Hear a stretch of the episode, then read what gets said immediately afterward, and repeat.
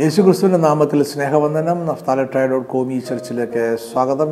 എന്റെ പേര് professor Jacob Abraham അപ്പോസല പ്രവൃത്തികൾ പതിനെട്ടാം അധ്യായം പതിനെട്ടാം വാക്യത്തിൽ നമ്മൾ വായിക്കുന്ന പൗലൂസിന്റെ നേർച്ചയെക്കുറിച്ചാണ് നമ്മൾ ഇവിടെ ചിന്തിക്കുവാൻ ആഗ്രഹിക്കുന്നത്. എന്തായിരുന്നു ഈ നേർച്ച? എന്തിനു വേണ്ടിയായിരുന്നു ഇത്? ഈ ചോദ്യങ്ങളാണ് നമ്മൾ ഹ്രസ്വമായ വീഡിയോയിൽ ചിന്തിക്കുന്നത്. നമുക്ക് ഒന്ന് കുറിന്തർ ഒമ്പതാം അധ്യായം ഇരുപതിലെ പൗലൂസിന്റെ വാക്യങ്ങൾ വായിച്ചുകൊണ്ട് നമ്മുടെ ചിന്ത ആരംഭിക്കാം.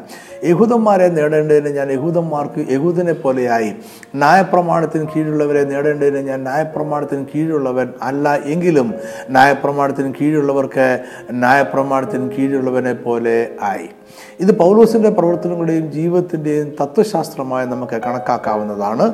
ഇതിന്റെ പശ്ചാത്തലത്തിൽ വേണം നമ്മൾ പൗലോസിന്റെ നേർച്ചയെക്കുറിച്ച് ചിന്തിക്കുവാൻ. പൗലോസ് ഒരാണ്ടും ആറു മാസവും കൊരിന്തിയിൽ താമസിച്ചു ദൈവജനം പഠിപ്പിച്ചും കൊണ്ട് അവിടെ സഭയെ ക്രമീകരിച്ചുകൊണ്ടും ഇരുന്നു. അതിനുശേഷം അദ്ദേഹം അവിടെ നിന്നും സുറിയയിലേക്ക് പോകുന്ന വഴി കെംക്രയ എന്ന സ്ഥലത്ത് വെച്ച് ഒരു നേർച്ച നിവർത്തിച്ചു എന്നാണ് നമ്മുടെ അപ്പോസല പ്രവൃത്തികൾ പതിനെട്ടിന്റെ പതിനെട്ടിൽ വായിക്കുന്നത്. ഈ വേദഭാഗം കൃത്യമായി ഇങ്ങനെയാണ്. അപ്പോസലപ്പെടുത്തി പതിനെട്ടിന്റെ പതിനെട്ട് പൗലോസ് പിന്നെയും കുറേ നാൾ പാർത്ത ശേഷം സഹോദരന്മാരോട് യാത്ര പറഞ്ഞിട്ട് തനിക്കൊരു നേർച്ച ഉണ്ടായിരുന്നതിനാൽ കെങ്ക്രയിൽ വെച്ച് തല ക്ഷൗരം ചെയ്തിട്ട് പ്രിസ്കില്ലയോടും അക്കിലാസിനോടും കൂടെ കപ്പൽ കയറി സൂറിയയിലേക്ക് പുറപ്പെട്ടു. എന്തിനാണ് പൗലോസ് ശിരസ് മുണ്ടനം ചെയ്തത് എന്ന് വേദപുസ്തകത്തിൽ എങ്ങും വ്യക്തമായി പറയുന്നില്ല.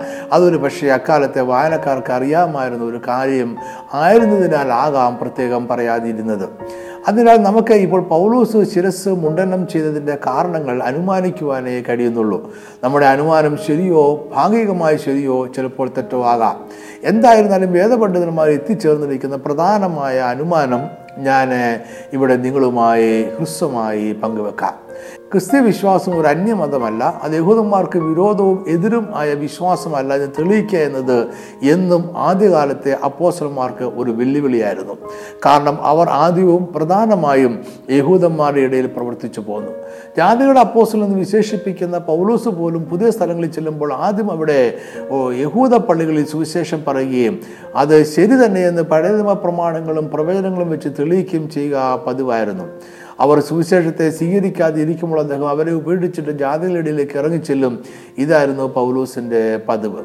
അതിനാൽ അല്പകാലത്തേക്കെങ്കിലും പഴയ നിയമത്തിൽ നിഷ്കർഷിക്കുന്ന യഹൂദ പ്രമാണം അനുസരിച്ച് നാസ് വ്രതം അനുഷ്ഠിച്ചാൽ അത് തന്റെ യഹൂദ സഹോദരന്മാർക്ക് ഗുണം ചെയ്യുമെന്ന് പൗലോസ് കരുതിയിട്ടുണ്ടാകണം.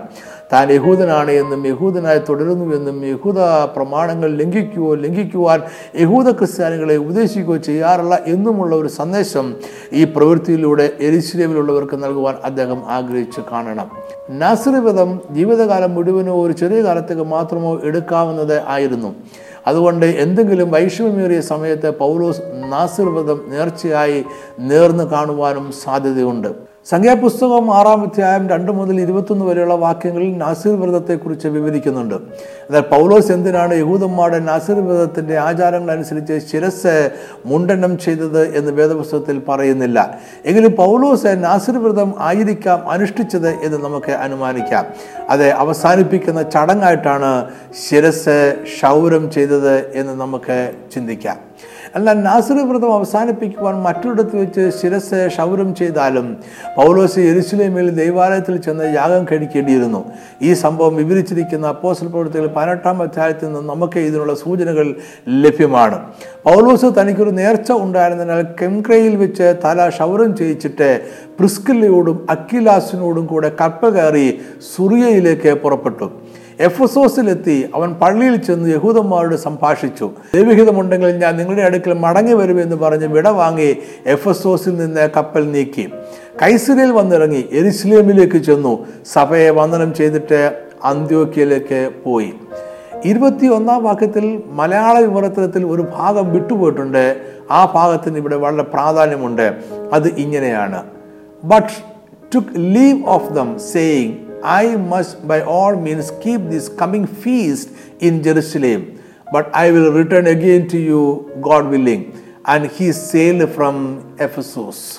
ഈ വാക്യം മലയാളത്തിലാകുമ്പോൾ ഇങ്ങനെ ആകേണ്ടതാണ് ഈ വരുന്ന പെരുന്നാളിന് അല്ലെങ്കിൽ ഉത്സവത്തിന് ഞാൻ നിർബന്ധമായും എരിശ്ലേമിൽ ഉണ്ടായിരിക്കേണ്ടതാണ് എങ്കിലും ദൈവഹിതമുണ്ടെങ്കിൽ ഞാൻ നിങ്ങളുടെ അടുക്കൽ മടങ്ങി വരുമെന്ന് പറഞ്ഞ് വിടവാങ്ങി എഫ് എഫസോസിൽ നിന്ന് കപ്പൽ നീക്കി എന്തിനാണ് പൗലോസ് നിർബന്ധമായി ജെറുസലേമിൽ പെരുന്നാളിന് പോയത്?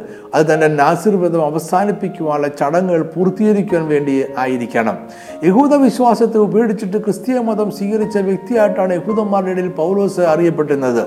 നാസിർ വ്രതം അനുഷ്ഠിക്കുകയും അതിന്റെ സമാപന ചടങ്ങിന്റെ ഒരു ഭാഗമായി ശിരസ് ക്ഷൗരം ചെയ്യുകയും ചെയ്തതിലൂടെ താൻ അത്രമാത്രം മാറിപ്പോയിട്ടില്ല എന്നൊരു സന്ദേശം യഹൂദന്മാർക്ക് പൗലോസ് നൽകിയാണ്. ഇത് യഹൂദന്മാരുടെ ഇടയിൽ സുവിശേഷം പറയാൻ സഹായമാകും എന്ന് അദ്ദേഹം ചിന്തിച്ചിട്ടുണ്ടാകാം. എങ്കിലും ദൈവവുമായിട്ട് ഒരു നേർച്ച അവസാനിപ്പിക്കുവാൻ ശിരസ് മുണ്ടനം ചെയ്യേണ്ടത് ആവശ്യമാണ് എന്ന് പൗലോസ് പഠിപ്പിക്കുകയല്ല എന്ന് വേണം നമ്മൾ അനുമാനിക്കുവാൻ. തന്റെ ക്രിസ്തീയ വിശ്വാസത്തിന് ഹാനികരമല്ലാത്തൊരു പ്രവൃത്തി ചെയ്യുന്നതിൽ അദ്ദേഹം അപകടമൊന്നും കണ്ടില്ല എന്ന് മാത്രം നമ്മൾ മനസ്സിലാക്കിയാൽ മതിയാകും. എന്നാൽ ക്രിസ്തീയ വിശ്വാസികൾ പഴയ നിയമ പ്രമാണങ്ങൾക്ക് വിധേയരല്ല എന്ന് പൗലോസ് വ്യക്തമായി പഠിപ്പിച്ചിട്ടുണ്ട്. എന്നിരുന്നാലും യഹൂദന്മാർ ക്രിസ്തുവിലൂടെയുള്ള രക്ഷയ്ക്ക് തടസ്സമില്ലാത്ത പഴയ നിയമ വ്യവസ്ഥകളും രീതികളും പാലിക്കുന്നതിൽ തെറ്റില്ല എന്നൊരു സന്ദേശം കൂടി അദ്ദേഹം ഇതിലൂടെ നൽകുന്നുണ്ട്. സമാന ചിന്താഗതിയുള്ള ഒരു സംഭവം അപ്പോസ്ല പ്രവർത്തികൾ പതിനാറാം അധ്യായത്തിൽ നമ്മൾ വായിക്കുന്നുണ്ട്. അവിടെയും പൗലോസാണ് മുഖ്യപ്രതി. പൗലോസ് ദർബയിലും ലുസ്രയിലും ചെന്നു. അവിടെ വിശ്വാസമുള്ള ഒരു യഹൂദ സ്ത്രീയുടെ മകനായി തെമത്യോസ് എന്നു പേരുള്ള ഒരു ശിഷ്യനുണ്ടായിരുന്നു അവന്റെ അപ്പൻ യവനനായിരുന്നു. അവനൊരു ക്രിസ്തീയ വിശ്വാസി എന്ന നിലയിൽ മറ്റുള്ളവരുടെ ഇടയിൽ നല്ല സാക്ഷ്യമുണ്ടായിരുന്നു. അവൻ തന്നോടുകൂടെ പോരാണമെന്ന് പൗലോസ് ഇച്ഛിച്ചു. അവന്റെ അപ്പൻ യവനൻ എന്ന് അവിടെയുള്ള യഹൂദന്മാർ എല്ലാവരും അറിഞ്ഞിരുന്നതിനാൽ അവരെ വിചാരിച്ചു അവനെ പരിച്ഛേദന കഴിപ്പിച്ചു. പഴയനിമ പ്രമാണമായ പരിച്ഛേദന ക്രിസ്തീയ വിശ്വാസികൾ സ്വീകരിക്കണമെന്ന ഉപദേശമല്ല പൗലോസ് ഇവിടെ നൽകുന്നത്. യഹൂദന്മാർ തിമത്യോസിനെയും അവൻ പറയുന്ന ദൈവജനത്തെയും അംഗീകരിക്കണമെന്ന് കരുതി പൗലോസ് അപ്രകാരം ചെയ്തു എന്ന് മാത്രമേ ഉള്ളൂ. തെമത്യോസ് യഹൂദ സ്ത്രീയുടെ മകൻ ആയിരുന്നതിനാൽ അവന് യഹൂദ പശ്ചാത്തലം ഉണ്ടായിരുന്നുവല്ലോ. അപ്പോസ്റ്റൽ പ്രവൃത്തിയിൽ ഇരുപത്തൊന്നാം അധ്യായം ഇരുപത് മുതൽ ഇരുപത്തിയാറ് വരെയുള്ള വാക്യങ്ങളിൽ നമ്മൾ മറ്റൊരു സംഭവം സമാനമായി കാണുന്നുണ്ട്. കൈസരയിലെ താമസം കഴിഞ്ഞിട്ട് പൗലോസ് എരുസലേമിലേക്ക് പോയി. എരുസലേമിലെത്തിയപ്പോൾ സഹോദരന്മാർ അദ്ദേഹത്തെ സന്തോഷത്തോടെ കൈക്കൊണ്ടു. പിറ്റേന്ന് യാക്കോബിന്റെ അടുക്കൽ പോയി മൂപ്പന്മാരും എല്ലാം അവിടെ വന്നുകൂടി. അവൻ അവരെ വന്ദനം ചെയ്തു തന്റെ ശുശ്രൂഷയാൽ ദൈവം ജാതികളുടെ ചെയ്യിച്ചത് ഓരോന്നായി വിവരിച്ചു പറഞ്ഞു. അവർ യാക്കോവും ഇരിശുവിലെ മൂപ്പന്മാരും അത് കേട്ടു ദൈവത്തെ മഹത്വപ്പെടുത്തി. പിന്നെ അവനോട് പറഞ്ഞത് സഹോദര യഹൂദന്മാരുടെ ഇടയിൽ വിശ്വസിച്ചിരിക്കുന്നവർ ഈ എത്ര ആയിരമുണ്ട് എന്ന് നീ കാണുന്നുവല്ലോ. അവരെല്ലാവരും ന്യായപ്രമാണ തൽപരർ ആകുന്നു. മക്കളെ പരിച്ഛേദന ചെയ്യരുത് എന്നും നമ്മുടെ മര്യാദ അനുസരിച്ച് നടക്കരുത് എന്നും നീ ജാതികളുടെ ഇടയിലുള്ള സകല യൂതന്മാരോടും പറഞ്ഞു മോശയെ ഉപേക്ഷിച്ച് കളയവൻ ഉപദേശിക്കുന്നുവെന്നും അവർ നിന്നെക്കുറിച്ച് ധരിച്ചിരിക്കുന്നു. ആകയാൽ നേർച്ചയുള്ള നാല് പുരുഷന്മാർ ഞങ്ങളുടെ ഇടയിലുണ്ട്.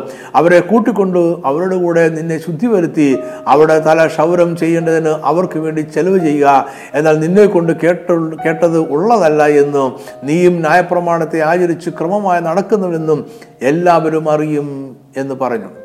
വിശ്വസിച്ചിരിക്കുന്ന ജാതികളെ സംബന്ധിച്ചോ അവർ വിഗ്രഹാർപ്പിതവും രക്തവും ശ്വാസമുട്ടി ചത്തതും പരസംഗവും മാത്രം ഒഴിഞ്ഞിരിക്കണം എന്നും വിധിച്ച് എഴുതിയിട്ടുണ്ടല്ലോ എന്ന് അവർ പറഞ്ഞു. അങ്ങനെ പൗലോസ് പുരുഷന്മാരെ കൂട്ടിക്കൊണ്ട് പിറ്റന്നാൾ അവരോടുകൂടെ തന്നെ തന്നെ ശുദ്ധി വരുത്തി ദൈവാലയത്തിൽ ചെന്നു. അവരിൽ ഓരോരുത്തർക്കു വേണ്ടി വഴിപാട് കഴിപ്പാനുള്ളത് ശുദ്ധീകരണ കാലം തികഞ്ഞു എന്ന് ബോധിപ്പിച്ചു. ഈ വേദഭാഗത്ത് യഹൂദന്മാരായ ക്രിസ്ത്യാനികൾ യഹൂദ ആചാരങ്ങൾ അനുസരിക്കുന്നതിൽ തെറ്റൊന്നും അവർ കാണുന്നില്ല. എന്നാൽ ജാതികളിൽ നിന്ന് വിശ്വാസത്തിലേക്ക് വന്നവർ യഹൂദ ആചാരങ്ങൾ അനുഷ്ഠിക്കേണ്ടതില്ല എന്നും അവർ പറയുന്നു. പൗലൂസ് ശിരസ് മുണ്ടനം ചെയ്തത് താൻ യഹൂദന്മാരുടെ ശത്രുവല്ല എന്ന് കാണിക്കുവാനായിരുന്നു. എങ്കിലും പൗലൂസിന്റെ പ്രവൃത്തി പ്രയോജനം ചെയ്തില്ല എന്ന് നമ്മൾ തുടർന്ന് വായിച്ചാൽ മനസ്സിലാകും. മാനുഷിക ബുദ്ധിയിലൂന്നിയ പരിഹാരങ്ങൾക്ക് ദൈവത്തിന്റെ പിൻബലം ഉണ്ടാകണം എന്നില്ല. എന്തിനാണ് പൗലൂസ് ശിരസ് ക്ഷൗരം ചെയ്തത്? എന്തിനായിരുന്നു പൗലൂസിന്റെ നേർച്ച എന്നിവ ഇപ്പോൾ വ്യക്തമായി കാണുമെന്ന് ഞാൻ കരുതുന്നു. നമ്മൾ ഇതിൽ നിന്നും എന്താണ് ഉൾക്കൊണ്ടത് എന്നുകൂടി ചിന്തിച്ചുകൊണ്ട് നമുക്ക് ഈ വീഡിയോ അവസാനിപ്പിക്കാം. യഹൂദ മതത്തിന്റെ ആചാരങ്ങൾ നമ്മൾ അനുസരിക്കേണ്ടതുണ്ടോ? നമ്മൾ ജീവിക്കുന്ന സമൂഹത്തിലെ ആചാരങ്ങൾ നമ്മൾ അനുസരിക്കേണ്ടതുണ്ടോ? ഈ ചോദ്യങ്ങൾക്ക് ഉത്തരം അത്ര എളുപ്പത്തിൽ പറയുവാൻ സാധ്യമല്ല എങ്കിലും ഒറ്റ വാചകത്തിൽ പറഞ്ഞാൽ ദൈവരാജ്യത്തിനെതിരല്ലാത്ത എല്ലാ ആചാരങ്ങളും നാട്ടുനടപ്പും രീതികളും നമുക്ക് സ്വീകരിക്കാം. അതേസമയം നമ്മൾ അത് സ്വീകരിക്കണം എന്ന് നിർബന്ധമില്ല അത് ഗുണമാകട്ടെ ദോഷമാകട്ടെ ചെയ്യയില്ല. നമ്മൾ എന്തെല്ലാം ആചാരങ്ങൾ സ്വീകരിക്കണം എന്നത് നമ്മൾ ജീവിക്കുന്ന സമൂഹത്തിന്റെ പ്രത്യേകത അനുസരിച്ചിരിക്കും. നമ്മൾ ജീവിക്കുന്ന യഹൂദ സമൂഹത്തിലല്ല മറിച്ച് ഹൈന്ദവ മതം പ്രബലമായ ഒരു ബഹുമത വിശ്വാസികളുടെ സമൂഹത്തിലാണ്. സമൂഹത്തിന് ഇഴച്ചു വരുത്താതെയും ദൈവരാജ്യത്തിന് ഇഴച്ചു വരുത്താതെയും ഇരിക്കുവാൻ നമ്മൾ ഒരേ സമയത്തെ ശ്രദ്ധിക്കണം. നമ്മുടെ പ്രവൃത്തികൾ വിശ്വാസത്തിൽ ബലഹീനനായ ഒരുവനെ പോലും തെറ്റിക്കുവാൻ ഇടവരരുത് ഇതും പൗലൂസ് പറയുന്നുണ്ട്. ഇതെല്ലാം നമ്മൾ അഭിമുഖീകരിക്കുന്ന വെല്ലുവിളികൾ ആണ്.